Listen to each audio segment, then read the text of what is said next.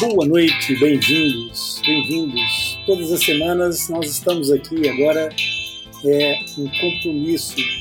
Todas as semanas um episódio novo para responder, explicar e comentar um fato, uma dúvida sobre fenda lábio-palatina.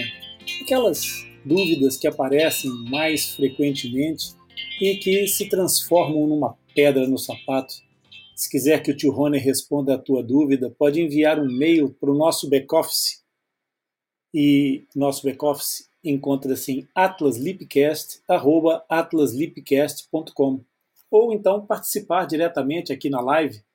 Para isso, tens que instalar a app do Podbean e pedir para participar. Faz um call-in e pode participar da nossa live, trazer a tua dúvida para que a gente possa ajudar-te a entender um pouco mais desse tema. E hoje tenho uma pergunta que acontece muitas vezes de chegar pelos pais no consultório, durante as consultas, mas que hoje foi recordada por uma mãe num dos grupos de alguma das redes sociais que a gente acompanha, que o Atlas Leadcast está presente. E essa mãe colocava a seguinte questão: pessoal, a cirurgia de enxerto ósseo é feita antes ou depois da criança usar aparelho dentário? E, em média, com que idade é feito o procedimento? São duas perguntas, na verdade, e a dúvida é muito pertinente, porque quando se fala de aparelhos dentários e de enxerto ósseo, normalmente os pais ficam confusos em relação aos timings dessas coisas. Vamos tentar descomplicar isso, trazer a explicação de uma forma simples. O tratamento ortodôntico, na verdade, é iniciado dependendo do grau de comprometimento da arcada dentária num determinado momento, de acordo com o problema que a criança manifestar. Então, é muito importante e pode ser mesmo um fator essencial de grande relevância para o sucesso do enxerto ósseo a correção prévia da forma da arcada dentária, especialmente quando há um colapso da arcada dentária, quando as bordas da fenda não se encontram bem alinhadas.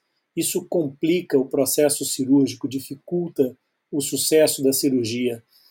Mas como em medicina não existe nem sempre, nem nunca, não é? Só o ortodontista capacitado, experiente, poderá julgar o caso em concreto de cada criança. Por isso é muito importante que todas as crianças com fenda lábio-palatina sejam acompanhadas por uma equipa que seja experiente, que seja habituada a trabalhar com esse gênero de malformações congênitas. Por isso, considere ser provável, a mãe que pergunta isso deve pensar assim: é provável que haja indicação do uso antes do enxerto ósseo de alguma correção ortodôntica.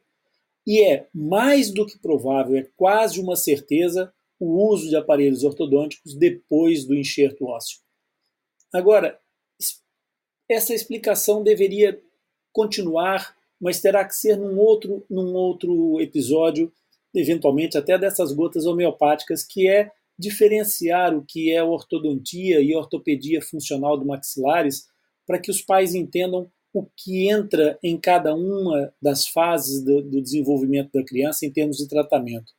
Agora, a cirurgia, que é o foco dessa questão, que é o foco desse episódio de hoje, aliás, ela tem como momento cirúrgico um fator de maturação esquelético que é extremamente importante, que é a maturação das raízes dos dentes caninos permanentes, ou seja, à medida que elas começam a formar-se. Na verdade, quem determina o momento ideal para o enxerto ósseo não é a idade em anos da criança, mas é a maturação esquelética que se reflete nessa formação da raiz do dente canino permanente superior. Então, isto normalmente ocorre, esta cirurgia e esta maturação adequadas, entre os 8 e os 12 anos. Mas, mais uma vez, eu volto a chamar a atenção que não existem regras rígidas sobre esse assunto. Não existem prazos absolutos em relação a isso, porque nós estamos a falar de medicina e não de matemática.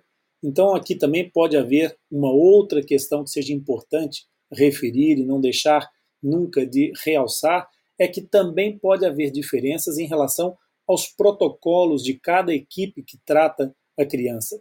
Cada equipe tem o seu protocolo, e uma equipe que trabalha com um determinado protocolo pode, inclusive, intervir fazendo aquilo que nós chamamos de um enxerto primário, um enxerto que é feito por volta dos 6 anos de idade. Essas equipas que trabalham com esse protocolo não vão esperar a posição do canino permanente, vão atuar provavelmente na fase de erupção dos pré-caninos próximos à fenda, que ocuparão o lugar dos incisivos laterais ou até mesmo na fase eruptiva dos próprios incisivos centrais. Por isso, na relação de determinação do momento do enxerto ósseo, o melhor é respeitar o protocolo da equipe que segue uma determinada criança. Cada criança tem o seu momento e a sua equipa vai determinar o melhor momento para cada uma dessas crianças que é seguida. Por isso, sempre que houver alguma dúvida, o principal conselho é fale com o coordenador da equipa, ou com o ortodontista, ou com o cirurgião que acompanham essa criança, e eles serão certamente as pessoas que estarão mais bem preparadas para determinar, então, qual a idade em que o procedimento acontece e se é necessário ou não a utilização de um aparelho pré-enxerto ósseo. Sendo que, como eu disse, recapitulando, pós-enxerto ósseo, quase com toda certeza será necessário a correção da arcada dentária com o posicionamento dos dentes, de forma que haja uma boa oclusão no final, para que fique tudo possível dessa criança ter um sorriso aberto e sem aberturas.